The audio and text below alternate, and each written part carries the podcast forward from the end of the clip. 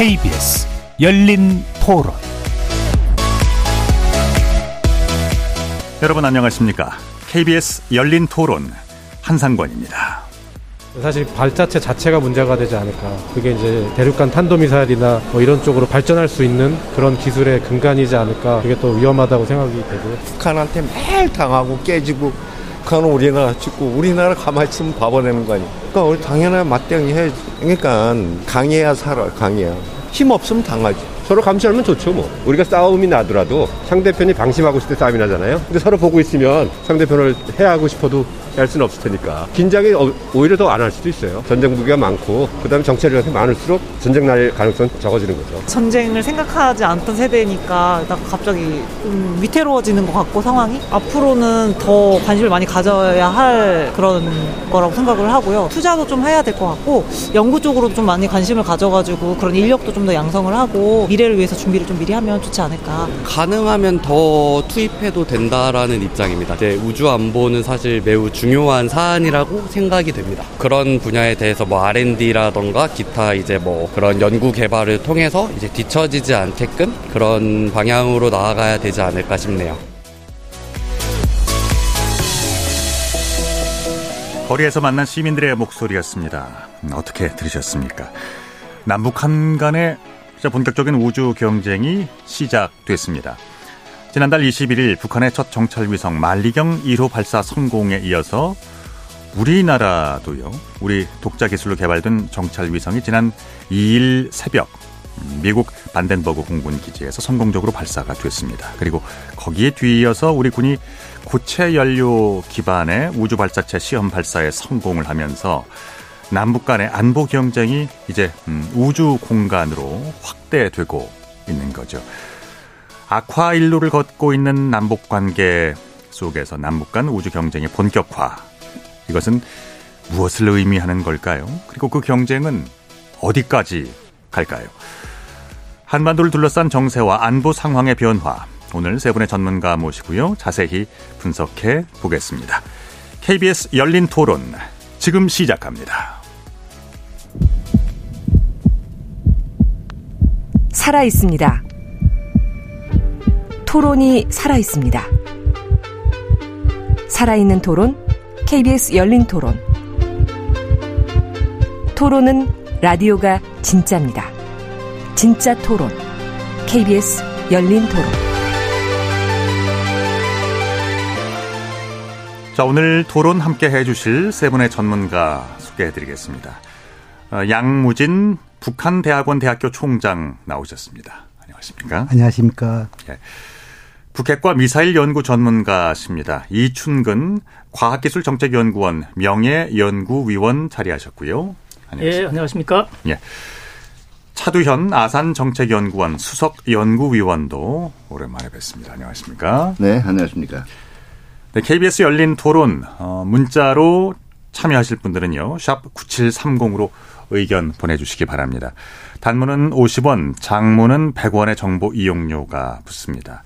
KBS 일라디오의 모든 프로그램 유튜브에서도 함께 하실 수 있습니다. 자, 먼저 우리 군이 군사정찰위성 발사에 이어서 어, 지난 월요일에는 고체 연료 우주 발사체를 쏘아 올렸습니다. 먼저 어, 이 위원님께 여쭐게요. 이 발사체 성공의 의미 어떻게 평가하십니까? 예, 어, 우리 군이 독자적으로 어, 킬체인의 핵심인 감시 정찰 능력을 가지게 되었다. 첫 번째 위성을 가지게 되었다 이렇게 말할 수 있습니다. 그 동안에는 항공 정찰에 의존을 했고요. 또 다목적 실용 위성 사업에 의존했는데 예. 항공 정찰은 산 후 사면이나 먼 거리를 볼 수가 없었고요. 다목적 위성 사업도 2015년 이후로 코로나 사건 때문에 또 러시아 발사체 문제 때문에 발사를 못 해 왔습니다. 어, 그런 의미에서 다목적 실용위성이 여러 부처가 운영하다 보니까 북핵 문제가 이렇게 시급해지는 상황에서 군이 제대로 대처할 수가 없었거든요. 예. 그래서 이번에 이제 드디어 군 전용의 독자적인 위성을 올렸고요. 또 하나 고체 추진제는 우리가 긴급 시에 고체를 통해서 소형 위성을 여러 개 올려서 대응할 수 있는 그런 기반을 갖추게 되었다 이렇게 볼 수 있습니다. 예. 액체와 고체가 병행이 되어 가지고 우리 군의 이제 감시 정찰 능력을 크게 확충할 수 있게 되었다 이렇게 볼 수 있습니다. 그렇군요. 이번이 3차 발사 돼 있는데 2차 발사 때와 다른 것은 그러니까 그 실제로 민간 위성을 탑재하고 어, 날아오른 거죠.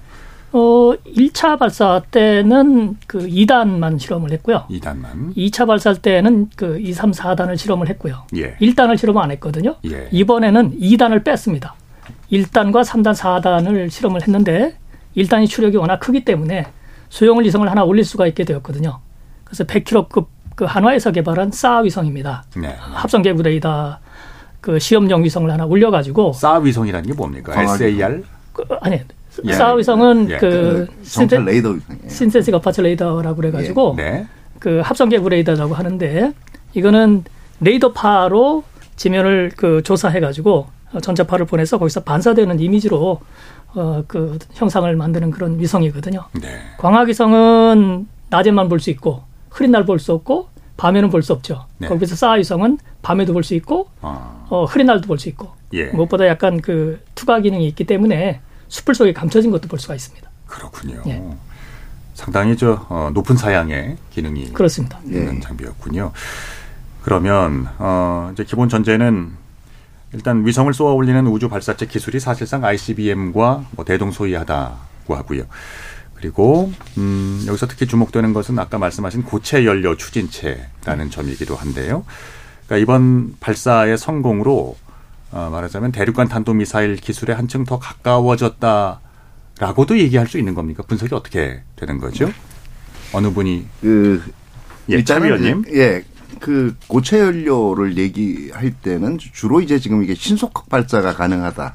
연료 충전 때 이런 면에서 얘기해서 이제 군사적인 목적용으로만 얘기를 하는데요. 사실은 아, 연료 보관이라든가 이런 안정성이 상대적으로 액체보다는 뛰어난 면들도 분명히 있고요. 네. 아, 고체 연료 엔진을 이제 개발을 했다라고 해서 이것이 곧바로 대륙간 탄도탄으로 아, 기술로 이어진다라고 보기에는 한계가 있는 것이 예. 기본적으로 대륙간 탄도탄은요. 그 재래탄두를 실어 나르기 위한 그 이 딜리버리 시스템이 운송 체계가 아니에요. 아. 아, 워낙 비싸기 때문에 거기 올라가는 운송체는 딱 하나입니다.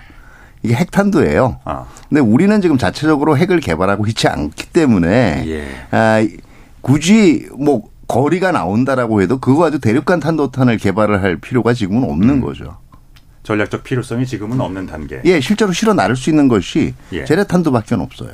그렇군요. 기술적으로 보더라도 뭐 1단, 2단, 3단이 비슷합니다만은 ICBM은 재진입을 하게 되는데 우주 발사체는 재진입을 안 하죠. 네. 그래서 재진입 상황이 기술적으로도 상당히 그 장벽이 장벽이 있고 아. 거기에 필요한 기술들을 개발해야 되기 때문에 좀 다른 면으로 갑니다. 그렇군요. 그저 예, 양 물론 이제 총장님. 이좀 이제 군사 기술적으로 뭐 이 ICBM 인구육성 뭐 어찌 보면 차이점 있겠지만 어떻든 간에 우리가 미사일에서 그 고체 연료라는 것은 방금 먼저 우리 뭐 두 분의 그 전문가님께서 말씀했습니다만도 뭐 신속성이라든지 또 엄밀성이라든지 안전성 또 그리고 가격 면에서 가지고 저렴성 이것을 담보하는 거 아니겠습니까? 그렇군요. 그래서 많은 국가들이 그 고체 연료 개발에 집중하고 있고 뭐 북한도 계기시마다 고체 연료 탄도 미사일을 시험해 왔고 그렇다면 아마 조만간에 그 남북한이 그 이 고체 연료에 의한 미사일이 실전 배치된다 라고 한다면은 뭐 일부에서 공포의 균형 운운하고 있지만 어떻든 간에 한반도에서 군사적 긴장은 고조될 수 없다. 음. 이런 측면에서 우리는 우려하지 않을 수가 없습니다. 그렇군요. 남북 관계에서 한 발짝 더 나가서 이제 한반도 지역 정세도 어, 어떤 영향을 그러면 이제 어, 주로 어, 부정적인 영향에 대해서 양 총장님 말씀하고 계시는데요. 네네. 다른 의견 있으십니까? 네, 그 보는 시각에 차 따라서. 예, 예. 서로 다른 시각을 가지고 올 수가 있는데요. 결과적으로 그 이 비핵화를 위해서 필요한 것이 신뢰냐 네. 아니면 억제 능력이냐에 대한 시각의 차이일 거예요. 근데 신뢰라는 것을 일단 그 신뢰가 축적되지 않은 상황에 상대방이 저럴 거다 몇 번 신뢰 구축 조치가 실패로 끝난 단계에서는 그 다음엔 억제력을 중요시하지 않을 수 없거든요.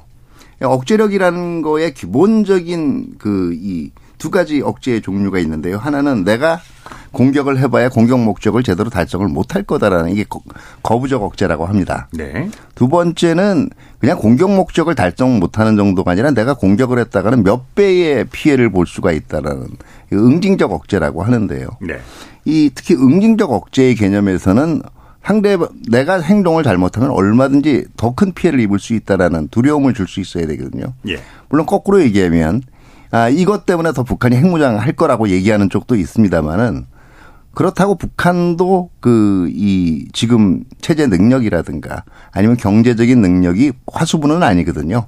한계에 부딪히게 될 수밖에 없고요. 네. 그렇게 되면 사실은 우리의 태세 증강이 오히려 북한의 그이 도발 의지라든가 위협 의지를 약화시키는 억제 요인이 될 수는 있죠. 음, 그렇군요. 정찰 위성을 얘기하자면은요. 그 지난달 21일에 우리나라가 그리고 12월 2일이죠. 잇따라 정찰 위성을 쐈습니다. 궤도에 안착시켰고요. 이렇게 되면 이제 남북한 전력에 우리나라 이제 한 네 기 정도를 더 쏜다고 하고요. 이런 남북한 전력에 있어서 어 남과 북이 대등한 경쟁을 하게 된다. 뭐 이렇게 의미를 할까요? 아니면 어 특히 이제 북한의 우주 전력이 어느 정도 수준인지도 참 궁금해지고요. 북한은 이제 시작이죠. 예. 하나를 올렸을 뿐이고요. 그 자체는 정상적으로 궤도에 진입한 것 같지만 해상도가 아직 발표가 되지 않았고요. 지난번에 이제 우리 군이 발표한 바에 의하면 해상도가 뭐 3미터급 얘기도 하고 있거든요. 그 정도면은 뭐 함정이나 트럭 정도를 식별할 수준이지 전략 자산은 제대로 못 봅니다. 거기에 비해서 우리는 어, 사요삽이 완성이 되면은 어그 IR 그 광학 위성은 30cm급 거의 모든 그, 그 군사 목표들을 다 식별할 수가 있습니다. 그러니까 가로 세로 30cm라는 예, 말씀. 그렇습니다. 아, 그다음에 이제 사 위성도 50cm급, 그다음에 이제 IR 위성도 한 3m급에 들어가거든요.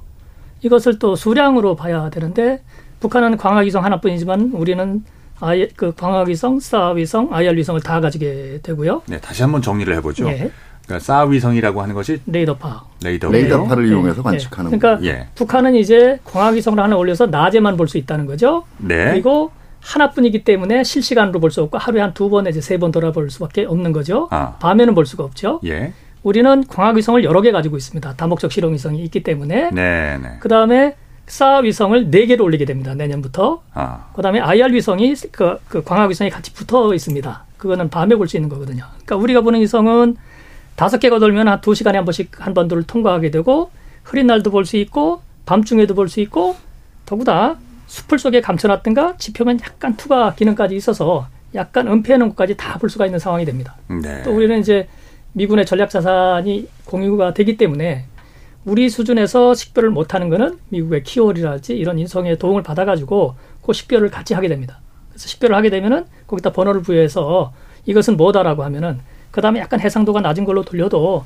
그것의 이동 상황을 볼 수가 있는 거죠. 거의 실시간 감시 능력을 가지게 됩니다. 그렇군요. 그러니까 지금 이 네. 정찰 위성 사업이 모두 사이오 이제 위성 사업에 의해서 시작이 된 거거든요. 예. 이 사이오란 이름 자체가 그 이 레이더파 그 위성 위성인 SAR 위성, SAR 위성하고 네. 광학 위성 아이호 어 위성의 이름을 한국식으로 이렇게 숫자식으로 풀어낸 거예요. 사이오.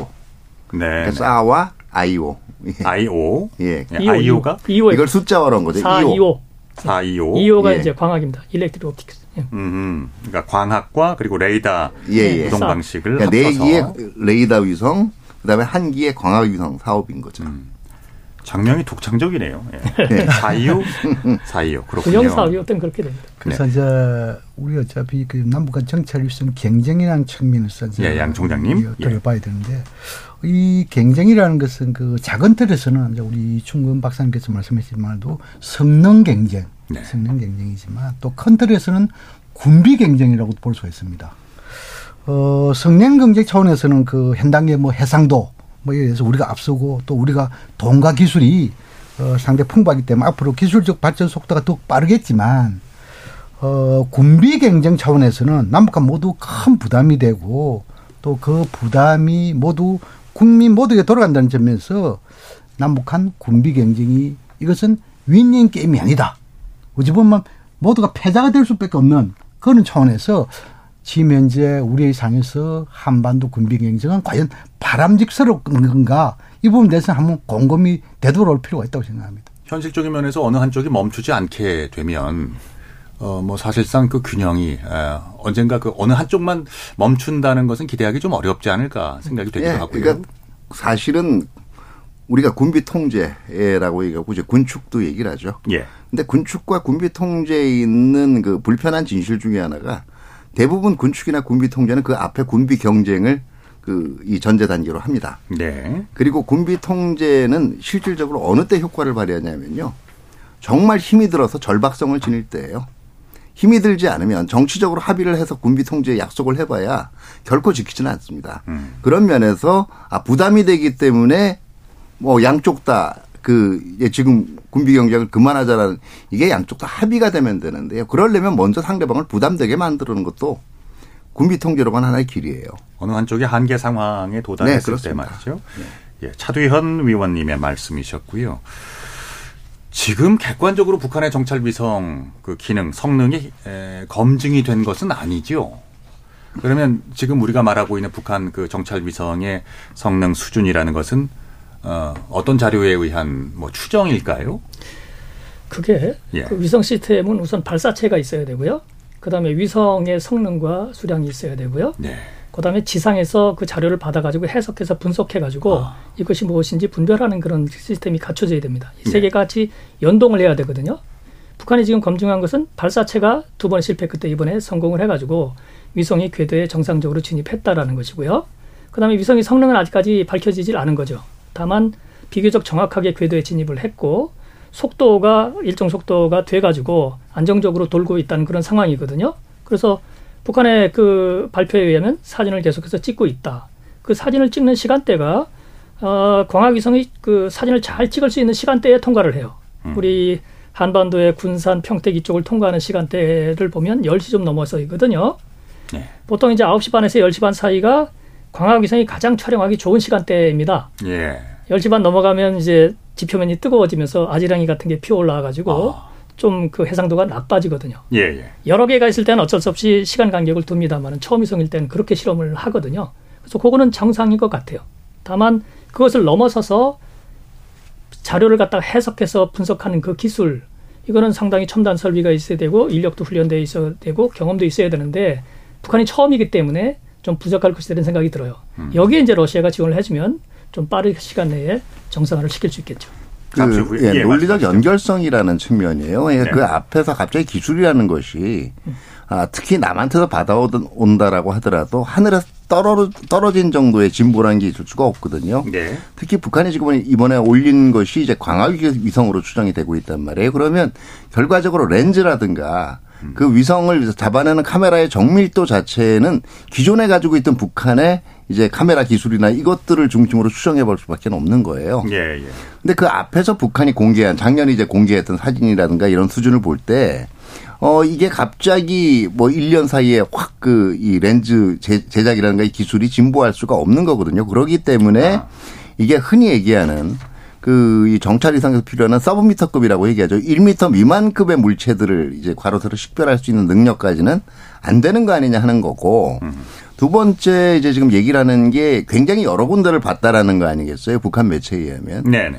근데 그 시간대에 이제 특히 이제 미국 같은 경우 미국 지역에서 이제 봤더라 그 시간대의 기상이라든가 그 시간대를 확인을 해봤을 때 안 봤을 가능성이 큰데 자꾸 봤다라고 나온단 말이에요. 아, 기상 상황이 그렇게 예, 예, 예. 그러다 보죠? 보니까 아, 신뢰성의 문제가 제기가 되는 거고요. 세 번째는 일반적으로 그 여러 가지 상- 뭐 보안 보안의 기- 기술을 숨기는 것도 하나의 군사적인 그 이 생략 중에 하나기는 합니다만은 예.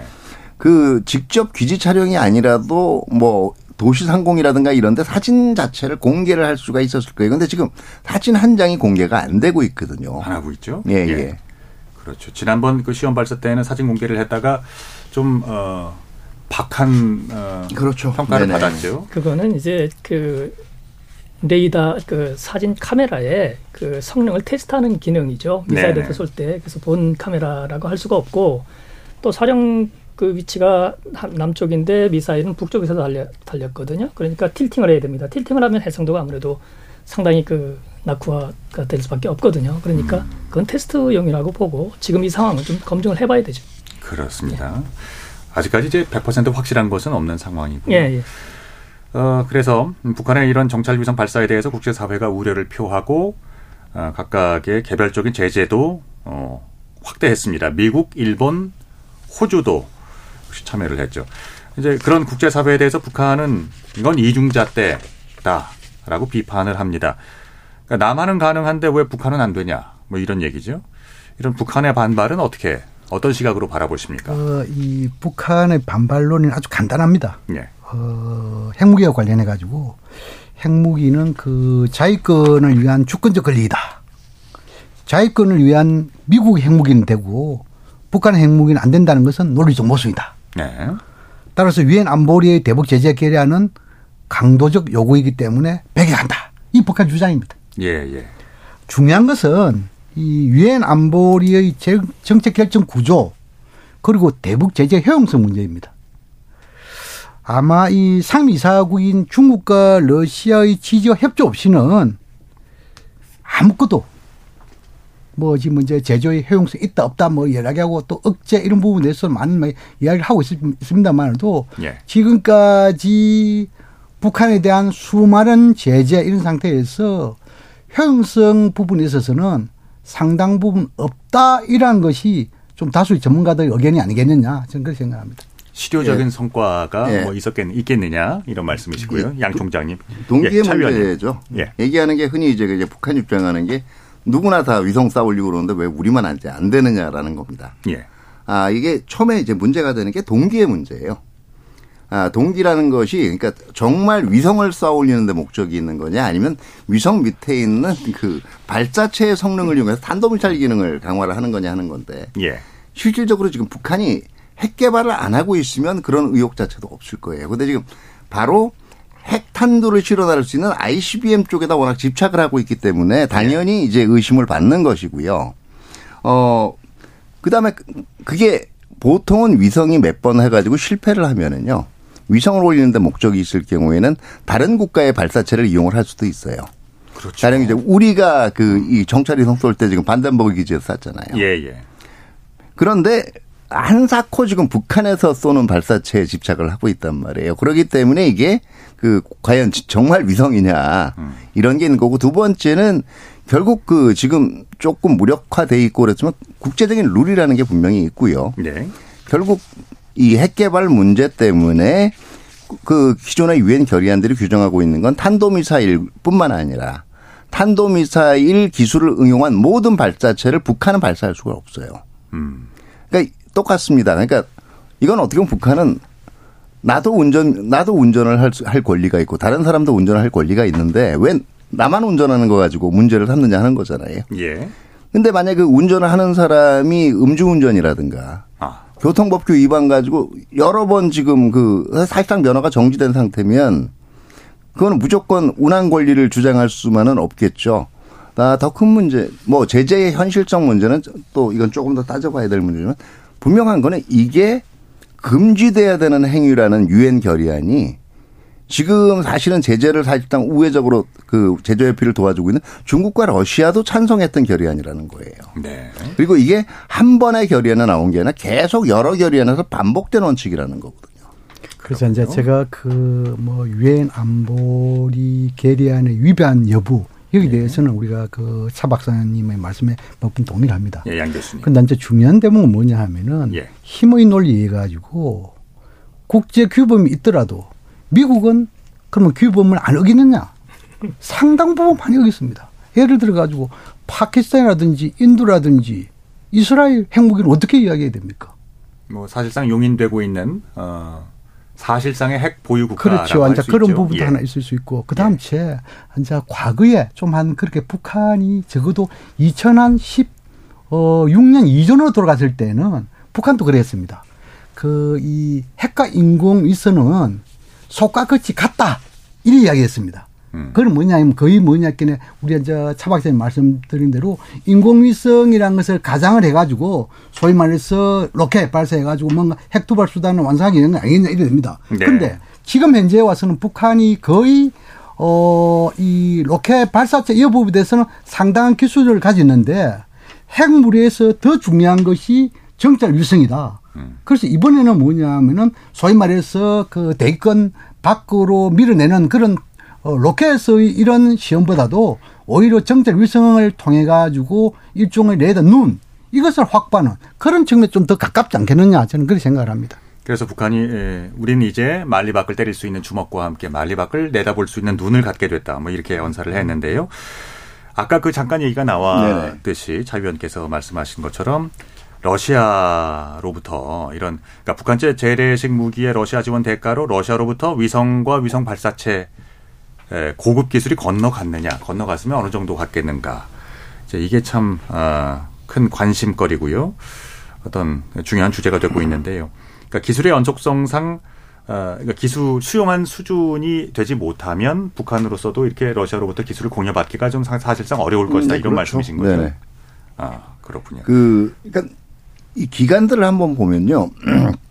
뭐 전반적으로 미국 측에서 지금 정보 판단을 통해서 주장을 하는 것도 아마 9월에 이제 이 북러 정상회담이 있었는데 이미 조금 그 정상회담 이전부터 협력이 진행되고 있었을 가능성이 있다라는 지금 얘기들을 음. 하고 있거든요. 네. 그 시점도 그래요. 어, 물자가 이동한 시점들도 그런데 이게 그 9월에 한 8월이나 9월에 기술 이전이 시작이 됐다 그래도 3개월 만에 이걸 사실은 현지화해서 음. 그 이 그대로 쓴다라는 거는 분명히 무리가 있습니다. 그렇기 때문에 제가 볼 때는 지금 어떤 설계라든가 이런 쪽의 기술 이전이 직접적으로 이루어졌다기보다는 아마 그 이 위성 발사체를 조립하는 프로세스라든가 이런 것들도 영향을 미치거든요. 조립 프로세스라든가 아니면은 이제 그이 어, 실제로 발사 각도의 미세한 조정이라든가 이런 문제에 대해서 지금 조언을 해줬을 가능성이 있고 네. 실질적으로 무기 체계 자체에 대한 거래까지는 제가 볼 때는 아직 안 갔을 가능성이 있다라는 물론 가능성이 남아 있죠 남아 있고 예. 지금 흔히 얘기하는 이제 핵 기술까지도 거래될 수 있다라고 얘기하는데 그 기술은 사실은 포탄 한 1, 2개월치 받고 이렇게 넘겨줄 수 있는 정도의 기술은 아니에요. 러시아도 그렇게 손해 보면서까지 장사하지는 않을 겁니다. 아마. 네, 알겠습니다. 예. 이제 그 기술 지원의 내용이 네. 내용에 따라서 많이 달라지거든요. 분명히 북한이 2차 발사 때까지 문제점으로 지적한 것이 2단 엔진의 연소 불안정 문제, 신뢰성 문제였거든요. 예. 2단은 진공중을 비행하기 때문에 지상에서 일반 설비 가지고 모사가 안 되고 어, 진공 챔버를 갖춘 연소 실험실에서 그 해야 되고 그러니까 진공 많... 상황을 재현한 공간에서 그렇지. 해야 된다는 예, 거군요. 아. 근데 그런 설비가 북한에는 없죠. 예. 그러니까 그런 문제는 쉽게 해결이 안 돼요. 그래서 저는 올해 안은 어려울 것이다 생각을 했는데 이번에 성공을 했단 말이죠. 네. 그러면 그 분야에서 러시아가 어떻게 지원을 해줄 수가 있느냐. 그게 이제 관건이죠. 네. 이 엔진은 러시아에서 개발한 엔진이기 때문에 거기에 서 기술 지원을 한다고 할 적에 북한에서 발사했을 때 각종 데이터들이 다 나옵니다. 네. 그걸 갖다 러시아에 주면은 러시아가 그것을 해석을 하면은 이것은 어디에서 문제가 나타 있느냐를 볼 수가 있거든요. 걔네들은 뭐 수십 차 수백 차를 발사를 했기 때문에 그쪽에서 자문을 해주고 소프트웨어를 갖다가 개량해주는 지원을 했을 수가 있습니다. 아. 그렇게 되면 가능합니다. 그리고 알겠습니다. 또 원래 이게 러시아제이기 때문에 아무리 복제라고 그래도 부품을 러시아 부품을 쓰게 되면 그 문제를 좀 빠르게 극복할 수가 있거든요. 음. 그러면서 자문을 해주면은 이 발사체의 부분만큼은 쉽게 그 3개월 내라도 안정적으로 극복할 수 있다고 봅니다. 그래서 네. 아마 우리 국정원에서도 그 후에 연소 시험을 하는 거 보니까 안정되었더라, 성공할 것 같다라고 이제 예측을 했지 않습니까? 그게 아마 그런 증거인 것 같고요. 예. 위성도 네. 쉽게 되는 건 아닌데 위성도 예를 들어서 러시아 부품을 좀 많이 쓰고 있었다 그러면은 쉽게 그 개량이 그렇겠죠. 됩니다. 네. 그다음에 예. 이제 무엇보다 큰 지원은 제가 보기에는 관제가 이제 북한 상공을 통과하면서 관제를 하니까 시간이 굉장히 짧고 하루에 두세 번뿐이 안 되는데 러시아는 더 할거든요. 음. 그래서 뭐 거의 전 시간의 3분의 2 정도는 관제를 할 수가 있습니다. 그런 관제를 지원해 준다거나 아니면 데이터 해석 쪽을 지원해 준다거나 보이지 않는 지원입니다만은 이런 쪽의 영향이 굉장히 크고 빠를 것이다 봅니다. 네. 그러니까 지상으로부터의 통신과 어떤 통제, 뭐 기술적인 예, 그렇죠. 그런 예, 부분들을 말씀하시는 자료 해석. 예. 예. 이렇게 그 북한과 러시아의 양국 간의 밀착은 이제 우리가 얘기했던 기술 교류를 넘어서는 것으로 좀 더 그 범위가 확대될 것 예. 같은데요. 이게 한반도에는 어떤 영향을 미칠까요? 그래서 이제 이 예, 양 총장님. 예. 어, 뭐 이 좀 지나간 얘기입니다만도 우리가 그 윤석열 정부 출범 후에 뭐 합법적이든 아니든 뭐 어떤 방식이든 간에 어 우리 포탄이 우크라이나에 들어갔을 경우 북러간 군사 협력은 반드시 할 것이다. 이렇게 그 다수 전문가들이 예상을 했잖아요. 예. 북러간 군사 협력은 그 북한의 그 이 뭐랄까요 군사 무기 첨단화 여기 대해서 상당 기여를 할 것이고 특히 북러 간 합동 군사 훈련까지 네. 한다면은 러시아의 그 대한반도 영향력이 확대됨을 해가지고 한반도 문제는 더 복잡하고 또 문제 해결도 그 어려움은 배가 될 것이다. 그런 측면에서 우리는 우려하지 않을 수 없습니다. 플레이어가 한 명 더 생긴 거 그렇습니다. 예, 예. 그러니까 지금 사실은 아마 북한 같은 경우에는 기술적인 측면에서는 이 러시아와의 이 협력이 네. 아, 깊어지면 깊어질수록 또 협력 분야가 넓어지면 넓어질수록 사실은 핵 능력 고도화를 하는 데는 더 유리하기 때문에요. 네. 아, 계속 매달릴 수밖에는 없을 거예요. 그리고 러시아 입장에서도 사실은 어떻게 보면 지금 그 푸틴 대통령이 그 얼마 전에 한국에 대해서도 지금 제스처를 취했다라는 건 얘기는 러시아 측이 파악하기에도 뭐 우회적으로 만약에 우크라이나 지원이 아직은 그 러시아가 지금 그이 그렇게 심각하게 생각하고 있지는 않는 것 같고요. 다만 그러기 때문에 러시아도 이 정도 기술을 할 수 있다는 걸 일단 하나 보여준 거거든요. 네. 그 지금 당분간은 제가 볼 때는 어쨌든 러시아도 계속 기술이 됐던 소프트웨어가 됐든 하드웨어가 됐든 넘어가고 있다는 징후를 계속 북한 쪽으로 보여주려고 할 거예요. 예. 근데 이게 내년이 되면 두 가지의 제한 사항이 있습니다.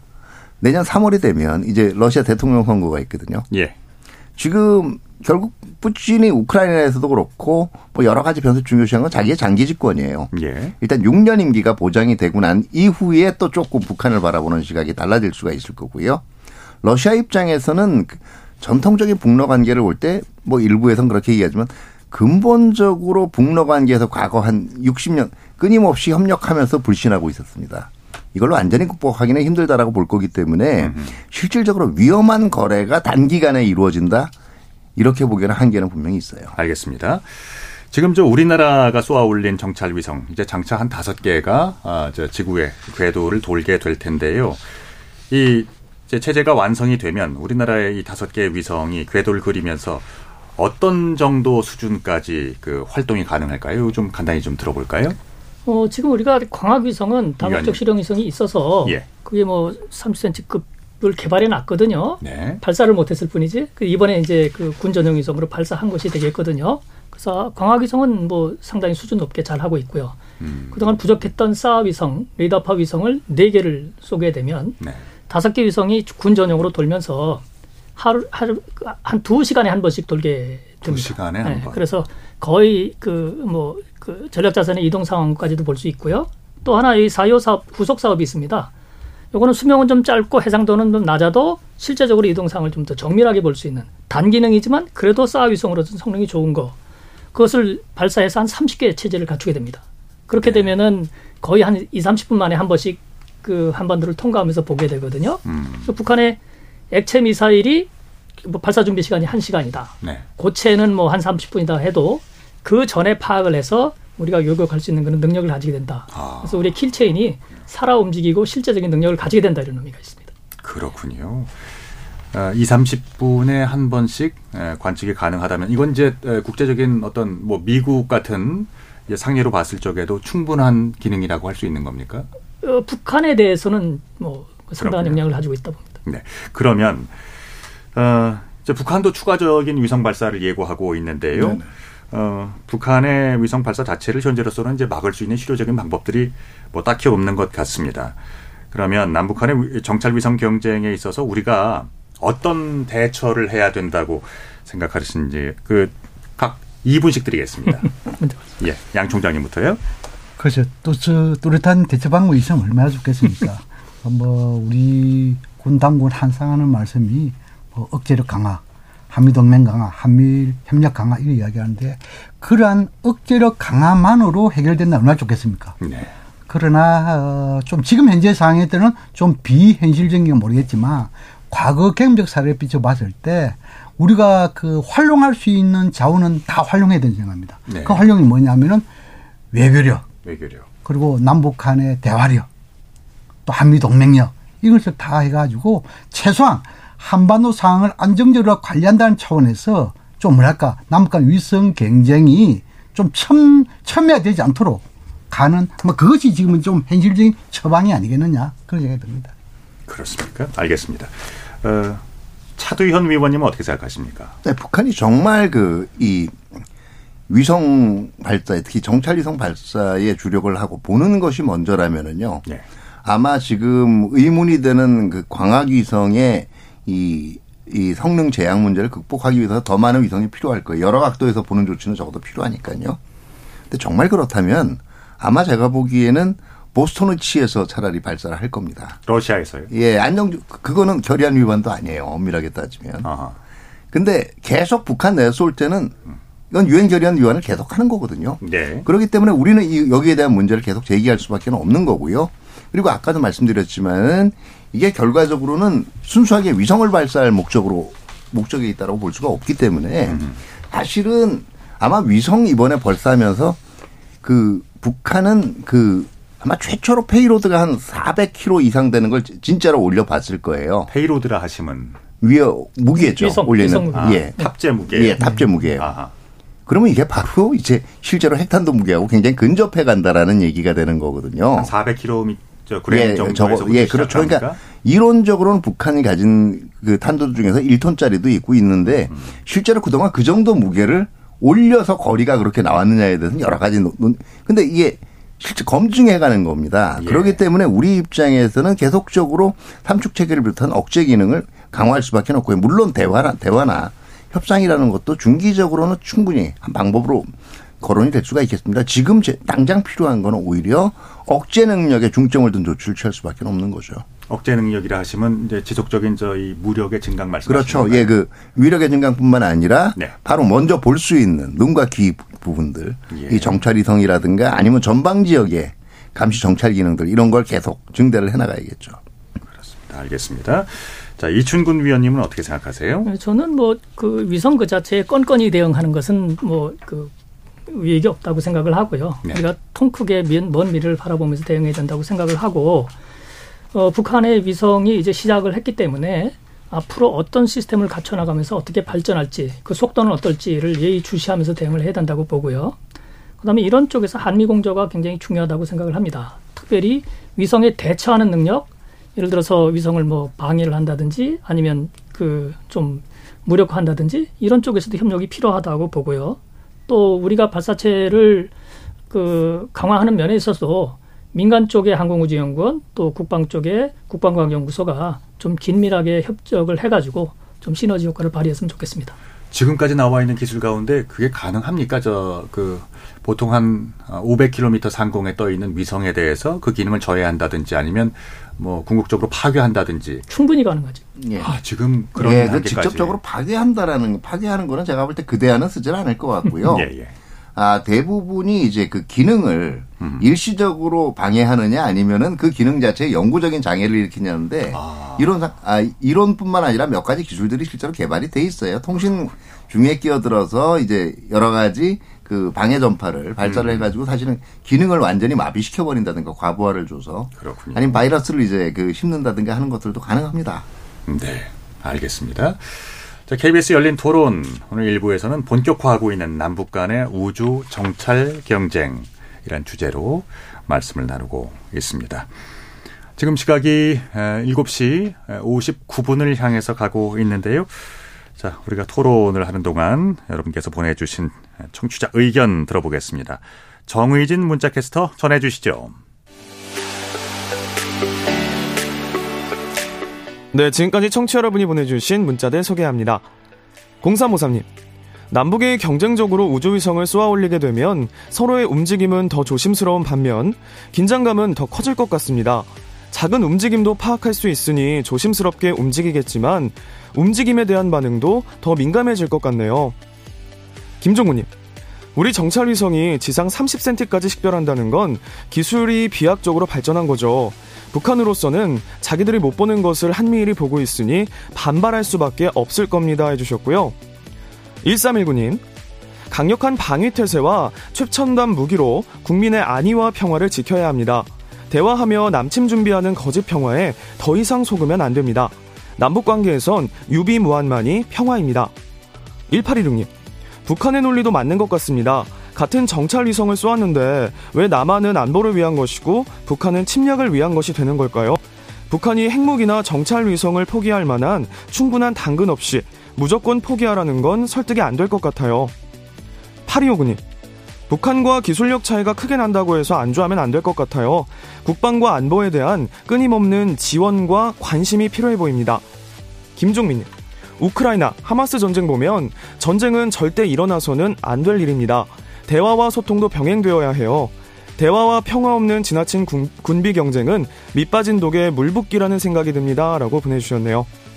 네, KBS 열린 토론. 이 시간은 영상으로도 생중계하고 있습니다. 유튜브에 들어가셔서 KBS 일라디오 또는 KBS 열린 토론을 검색하시면 지금 바로 토론하는 모습 보실 수 있습니다. 방송을 듣고 계신 여러분이 시민 농객입니다. 계속해서 청취자 여러분들의 날카로운 시선과 의견 보내주세요. 지금까지 문자캐스터 정의진이었습니다. 상대 얘기 중에서도 맞는 얘기가 있잖아요. 그러면 어, 예, 거기까지 동감이 이루어졌으니까 그럼 또 요 다음 가시죠. 무슨 정반합, 정반합 이렇게 가야 되거든요. 이기고 지는 걸 떠나서 좋은 결론을 또 줄여내셨으면 좋겠어요. 선 넘지 않는 그런 토론. 별로 의미는 없을 것 같아도 그래도 그런 자리가 자꾸 있어야 뭐가 변화가 있을 것 같아요. 그렇게 하다가 보면 뭐라도 뭐 하나 얻어 걸리는 게 있겠죠. 시민 농객 여러분을 기다립니다. 평일 저녁 7시 20분 KBS 열린 토론. KBS 열린 토론 남북한 간의 우주 안보 경쟁에 대해서 이야기를 나누고 있습니다. 이춘근 한국과학기술연구원 명예연구위원님, 차두현 아산정책연구원 수석연구위원님, 양무진 북한대학대학원 북한대학대학원 북한대학원 대학교 총장님 모시고 있습니다. 자, 2부에서는 그 우주로 확장하는 남북한 간의 정찰 경쟁이 향후에 우리 한반도 정세에 미치게 될 파장, 우리의 대처, 우리의 선택 이런 것에 대해서 논의를 해봤습니다. 어, 아까 잠깐 저 어, 쉬는 시간에 이야기를 나눈 것 중에 이런 거 있지 않습니까? 저 우주 공간에서의 어떤 SF 영화에서 우리가 목격하는 어, 그때 그 중력 무기라고 차 의원님께서 말씀하셨는데 그 신의 지팡이 같은 네. 그 중력 있는 무거운 어, 금속을 이제 지상의 공격용으로 사용한다거나 기후 무기를 사용한다거나 이런 그 우주 공간에서의 전투 어, 상상은 해봅니다만 그러니까 이것은 이제 현재로서는 대단히 그 먼 미래의 일이죠. 그러면 어 이제 정찰 위성 경쟁에 대해서 이야기하다 이제 나온 어떤 정찰 위성의 무력화 가능성 어, 여기에 대해서 어디까지 그 예상을 할 수가 있을까요? 이게 이제 그 아까 말하는 중력무기라 그런 거는 우주 정거장을 가진 나라들의 얘기고 아하. 정찰 위성에서 그것을 할 수는 없죠. 그 정찰 위성은 기능이 단순하니까 가장 그 실효성 있게 잘 쓰는 방법이 레이저를 예. 쏘는 겁니다. 예. 레이저를 쏘게 되면 쏴서 이제 그 카메라에 눈을 멀게 한다든지 아니면 전자 부품 같은 것에 손상을 입혀서 기능을 마비시킨다는 그런 것이 있죠. 지상에서 정찰 위성으로 쏘는 겁니까? 예, 그게 지상에서 쏠 수 있고 고고도에서 쏠 수가 있어요. 예, 근데 예, 이제 예. 레이저는 공기 중에 이제 입자를 만나면 산란하는 특성이 있기 때문에 지상에서 쏘게 되면 산란이 일어나 가지고 충분한 에너지가 전파되지 못합니다. 그래서 네. 이제 고고도 기반이 좋고 이쪽은 이제 미국이 가장 강력한 그 자산을 가지고 있죠. 또 하나는 음. 이 미사일이라는 것이 아니면 유성도 초속 7.6km, 뭐 7km에서 8km 초, 그 고속도로 이동을 하기 때문에 그거 단순간에 조사한다 그래서 터지는 것이 아니고 예. 좀 이렇게 따라가면서 조사를 몇초 동안 해야 되거든요. 그렇군요. 예. 그러면은 위성을 추적을 해가지고 정밀하게 따라가는 이 기술조차도 기술도 굉장한 기술이 필요하거든요. 네. 결국은 고고도에서 레이저를 강력하게 발사할 수 있고 또 정밀하게 컨트롤해서 맞출 수 있는 그런 능력을 갖춘 나라가 미국이 가장 우수하고요. 예. 러시아나 중국 같은 나라들도 그런 그 기반이 있다고 보고요. 아, 그렇습니다. 우리나라 같은 경우에는 아무래도 지상 기반은 어느 정도 뭐 있을 수 있지만 고고도 기반이 없기 때문에 아직까지 능력이 제한된다 이렇게 볼 수 있습니다. 예, 이준근 위원님의 설명 근데 제가 이거 조금 제가 양 총장님 예, 네. 우리 우리 이준근 박사님의 말씀 이어가지고 과거 뭐 미소간의 뭐 스타워즈 별들의 전제 뭐 이렇게 하면서 상대방의 위성 파괴 이렇게 네. 운운을 했지만 실제 현실화된 그 사례는 아직까지 저는 못 봤거든요. 그래서 현 단계 그 미국이 제일 강하지만도 중국, 러시아 이런 우주 강국이 있다는 점을 가려할 때 실제적으로 기술적으로 좀 뭐랄까 뭐 이 위성의 기능을 좀 교란시키는 음. 이런 행위겠지만도 파괴까지 간다면 일종의 선전포고 형식이 되기 때문에 네. 이까지 가는 것은 쉽지 않을 것이다. 저는 그렇게 생각합니다. 국제우주법에서 네. 100km 이상 고도에서의 활동의 자유를 보장하고 있거든요. 그래서 그것을 넘어서서 뭐 무력화를 한다든지 파괴하게 되면은 우주법 위반이죠. 북한에 대해서는 북한이 유엔 제재를 받고 있고 그 제재하에서 발사한 거기 때문에 거기서 어떤 나라가 대응을 한다는 것에 대해서 음. 논란의 여지는 있지만은 강대국끼리 그런 상황에 처하는 것은 그거는 전쟁 행위죠. 네, 그러니까 직접적으로 네. 뭐공이 대기권 이하에서도요.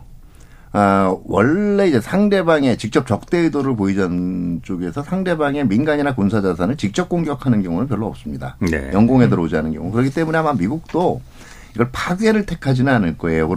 오히려- 영구적인 기능 손상, 지금도 얘기했지만 렌즈를 망가뜨린다든가 아, 이런 쪽의 그 이 방법을 선택할 가능성이 크고 아, 지금 뭐 그동안 사실은 이거를 해서 성공을 했다라는 얘기를 공개를 안 할 뿐이지 지금 위성은 굉장히 많이 올라가 있거든요. 각국의 위성들이. 그게 그냥 정말 고장이 나서 떨어진 건지 그건 아무도 모르는 거예요. 음모론이 많이 있습니다. 아.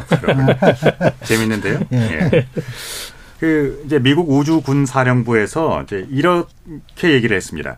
북한의 정찰 위성 활동에 대해서 가역적, 비가역적 방법을 사용해 거부할 수 있다. 예. 이게 번역의 문제인지 이게 의미가 안 닿아요, 잘. 가역이라는 것은 이제 돌이킬 수 있다는 것인데 예. 그거는 뭐 그 전파 방해 같은 거, 재밍 같은 것이죠. 그래서 음. 네. 재밍만 끝나면 다시 원상 회복이 되는 것이죠. 비가역적이라는 거 하는 것은 뭐 레이저나 이런 것으로 무력화시키는 네, 그런 네. 방법, 그다음에 파괴하는 방법이 다 동원되는 거 아니겠습니까? 결국은 그 말씀이셨군요. 예, 예. 예, 그리고 이제 가역적이라 그러는 거는 아마 제한적으로 미국 상공을 통과할 때 미국의 주요 이제 그이 아, 시설들이나 아니면 지점들을 볼 수 없게 만드는 조치들일 거고요. 예, 예. 그 비가역적이라고 하면 아예 미국 상공을 안 지날 때도 완전히 기능을 못 하도록 그 이 만든다는 얘기인데 예.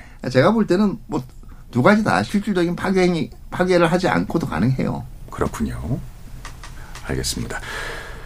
어, 현재 우리나라와 북한이 서로 경쟁적으로 정찰 위성을 띄우고 어, 그리고 9.19 군사 합의도 사실상 무력화된 상황이고요.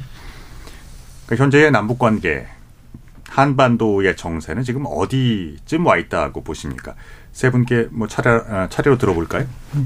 양 교수님. 어, 예, 그 뭐, 이, 뭐, 다들 그렇게 느끼고 있을 것이라고 생각합니다만, 현재 한반도의 그, 이 정세, 이것은 매우 엄중하다. 저는 그렇게 판단을 하고 있습니다.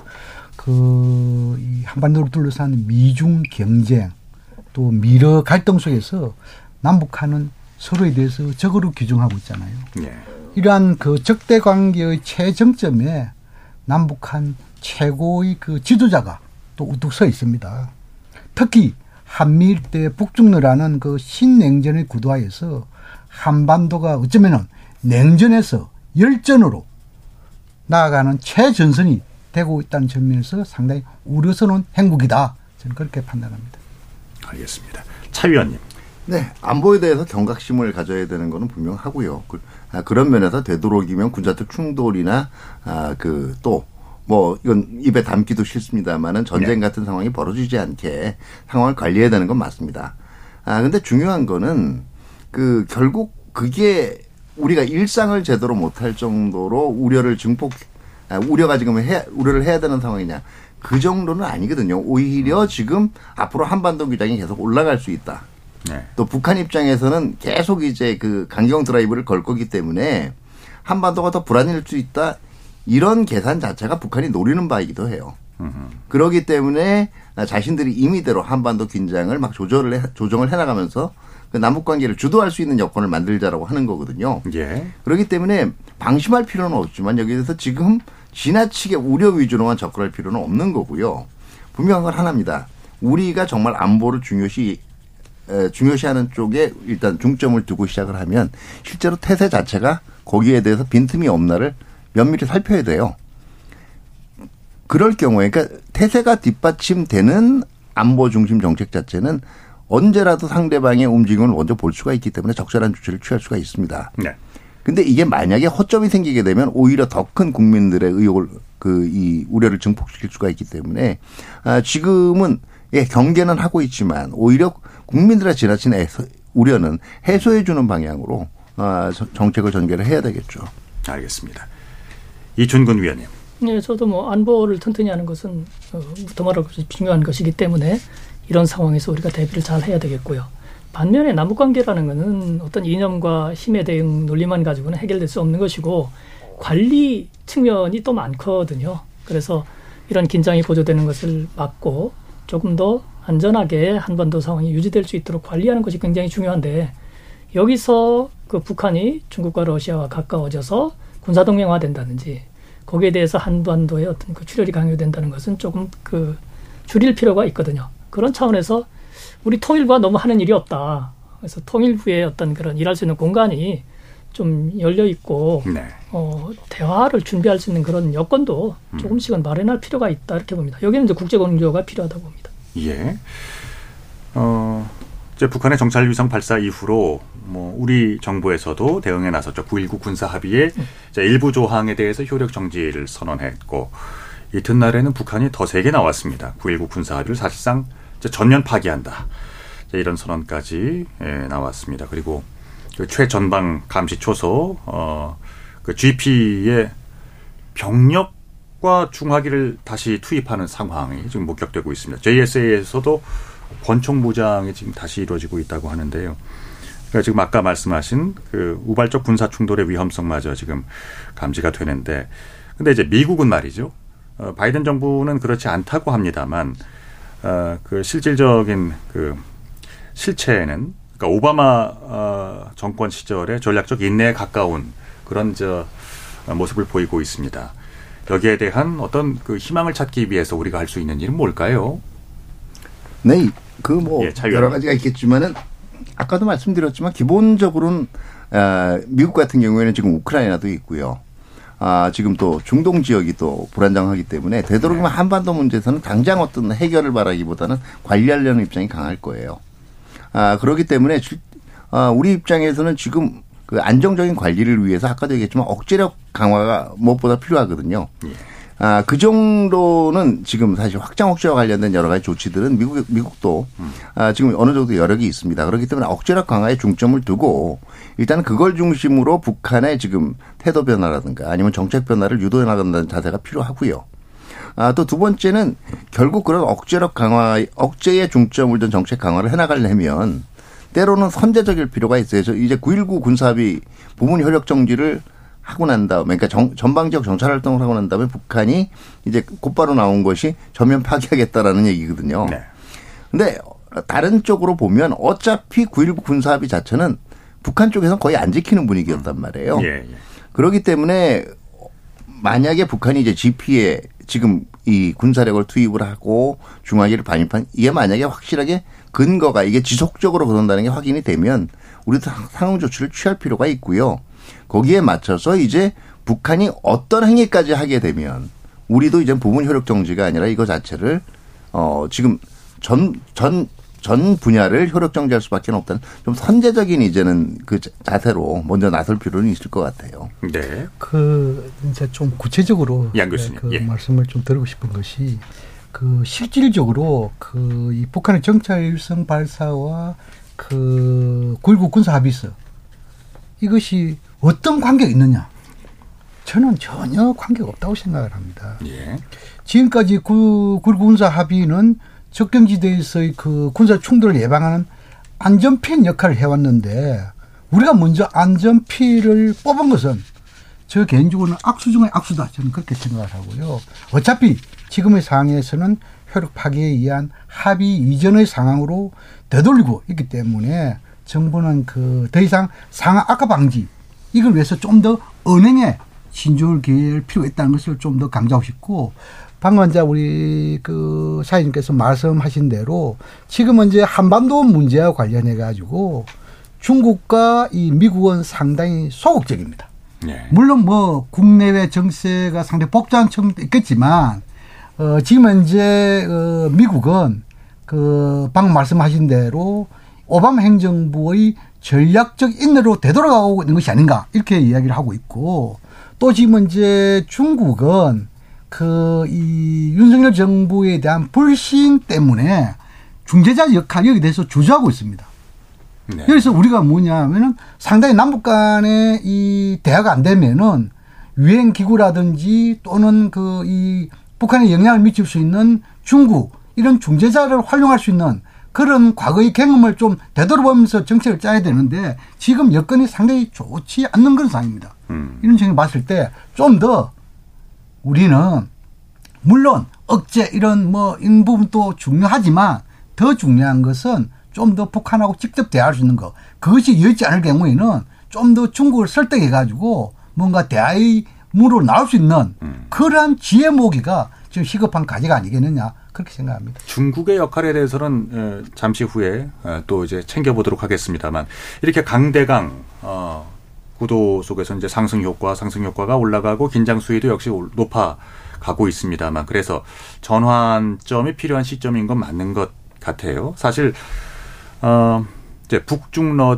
한, 에, 미, 일 이런 이제 블록화가 이제 불러오고 있는 지금의 그 상황 속에서 대한민국으로서는 안보적인 이익과 더불어서 경제적인 국익도 추구해야 어, 할 텐데요. 그 한국의 선택은 어, 어떤 방향이어야 한다고 생각하십니까? 이 교수님? 개인적으로 보면 예. 북중러도 다 같이 그 한 통속으로 뭐 그렇게 의견이 일치되는 것 같지는 않거든요. 러시아가 전쟁을 하면서 북한의 그 지원을 받아서 긴밀해지는 면은 있습니다만은 중국은 좀 관망하는 자세가 많이 있는 것 같고 네. 또 한반도에 대한 그 중재 위치도 있고 우리와의 경제 관계에도 어, 뗄래야 뗄 수 없는 관계가 되었기 때문에 좀 분리해서 대처할 필요도 있다고 생각을 하고요.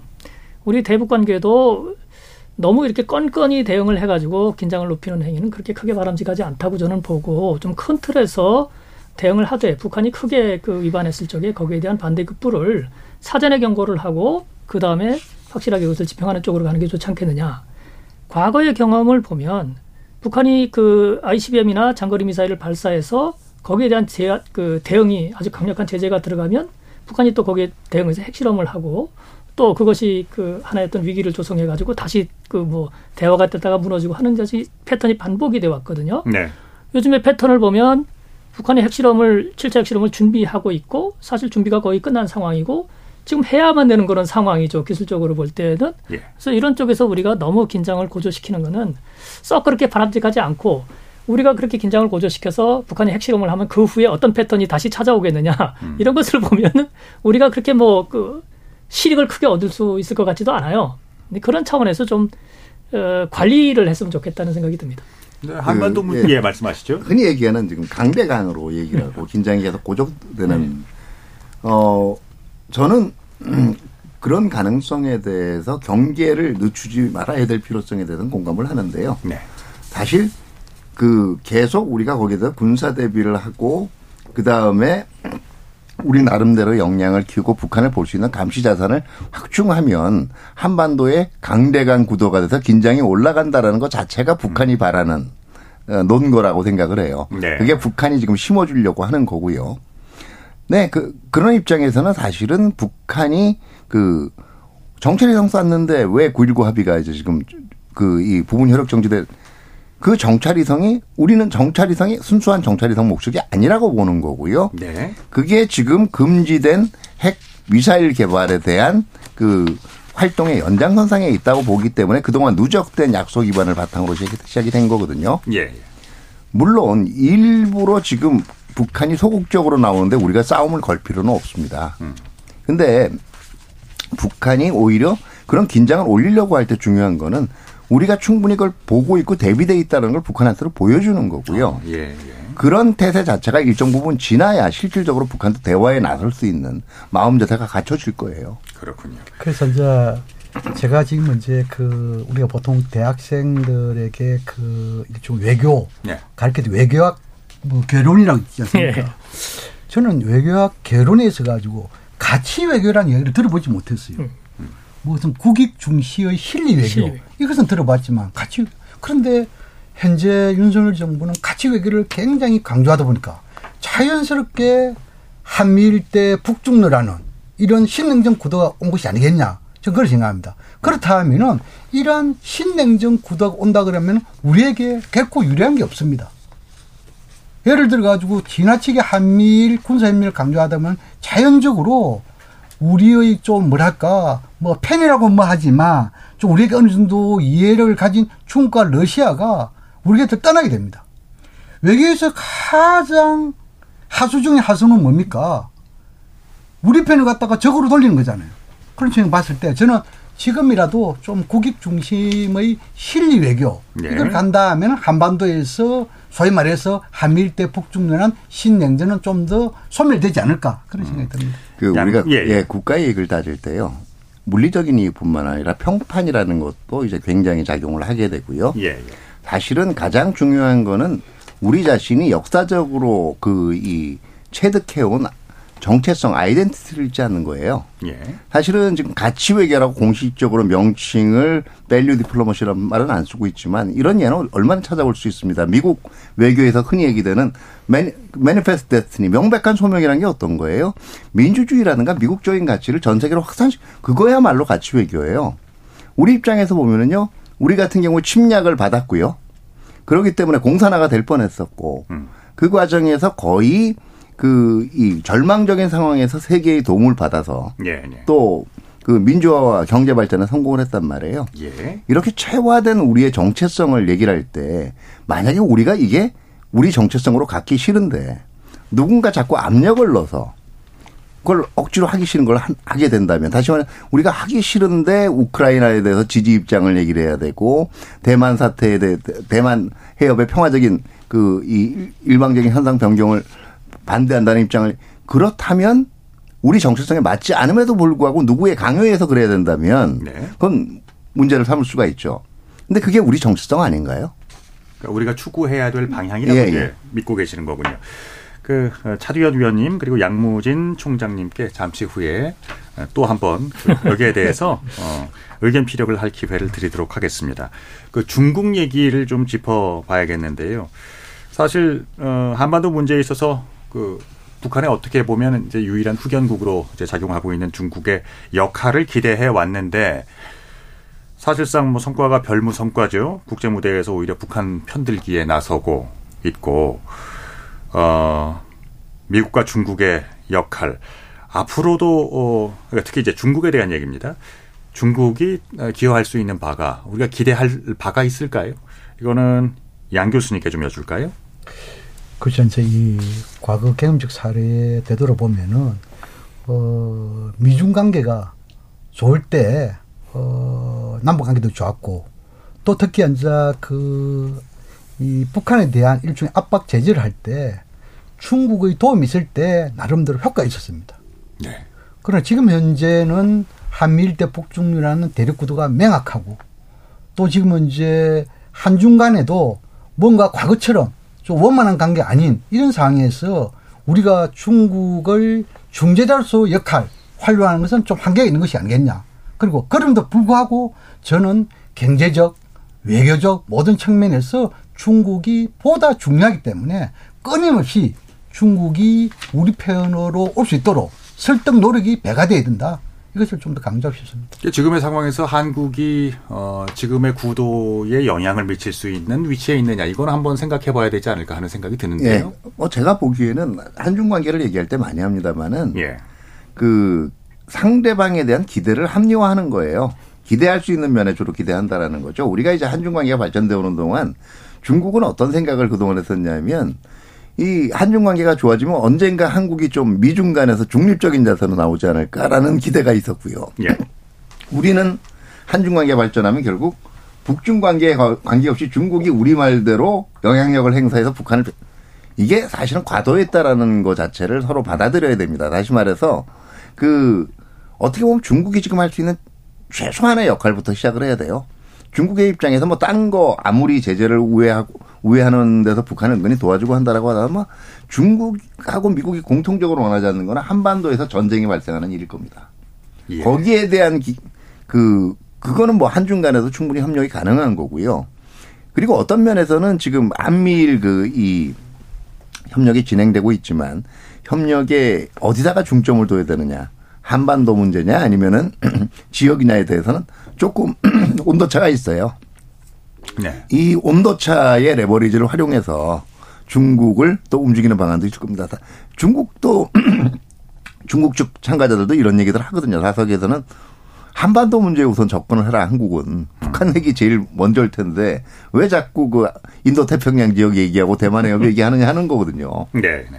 아 그러니까 사실 일단 우리는 한미일 협력의 중점 자체를 먼저 이 북한 핵 대비로 끌고 가는 것들 자체가 중국의 협력을 그 유도하는데도 오히려 유리한 걸 겁니다. 음, 그렇습니다. 자, 그러면 지금 예, 무력화 기술 북한의 에, 진전이 어디까지 가능할 것인가 이걸 여쭈려고 했는데요. 시간이 충분치 않고요. 그럼 지금부터 우리 세 분 전문가께서 어, 지금까지 못다 하신 이야기가 있으시다거나 남북관계 한반도 정세에 대해서 어, 조언하고 싶으신 강조점이 있으시다면은 한 말씀씩 해 주시죠. 양 총장님부터 먼저 예. 해 주시죠. 먼저 죄송합니다. 아유 무슨 어, 대한민국은 통상 국가입니다. 예. 통상 국가에서 가장 중요한 것은 해외 투자 유치입니다. 네. 한반도의 군사적 긴장 고조는 해외 투자 유치의 적입니다. 남북한 군비 경제, 군사적 대결을 하면서 민생 경제, 경제 발전 운운하는 것은 국민을 속이는 것입니다. 그래서 좀 정부는 한반도 상의 안정적 관리를 위해 대화, 소통 이것을 이것이 마중물이다. 네. 이런 각오에서 대가의 노력을 좀 더 강조하고 싶습니다. 예. 양무진 총장님의 의견이었고요. 자, 차두현 위원님 말씀 들어야겠습니다. 예, 그 아마 한국 사회가 북한에 비해서 그 이 지금 그 아주 뭐 눈에 띌 따라잡을 수 없는 격차를 만들어내는 가장 큰 원동력은 다양성일 거예요.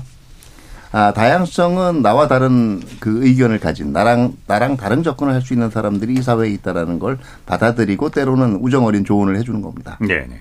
아, 한반도의 긴장을 완화하는 방법은 북한을 대화나 교류 협력 위주로 접근하는 방안도 있지만 아까도 말씀드렸지만 그 이 억제 태세 우선으로부터 출발하는 방, 방안도 있고 다양해요. 한 방안을 해봤는데 북한이 움직이지 않았어요. 모든 정부는 자기들의 정책 방향이 있습니다. 그렇다면 거기에 대해서 일단은 그 오히려 힘을 모아주는 것이 정말 우리 사회의 다양성에 입각한 접근이 아닌가 그렇게 생각을 합니다. 예, 알겠습니다. 이춘군 위원님. 예. 북한이 그동안 핵미사일을 개발하면서 쓰는 전략은 항상 외교적인 그 접근 방법과 기술적인 접근 방법을 병행하고 있었다. 그렇게 생각을 하고요. 대화가 필요할 때는 꼭 기술적인 기술적으로 어떤 정책이 있을 적에 좀 텀을 두고 개발해야 될 필요성이 있을 때 시간이 필요할 때 대화를 많이 강조했고 네. 또 그것이 어느 정도 충족이 되면 대화에서 빌미를 만들어 가지고 또 기술적인 발전을 도모하고 그런 식이 이렇게 그 병행해서 나온 것을 보거든요. 요즘의 상황을 보면 대화에서 얻을 실익이 많지 않다는 것이 눈에 보여요. 음. 그리고 북한이 기술적으로 이제는 핵실험을 할 단계가 되었어요.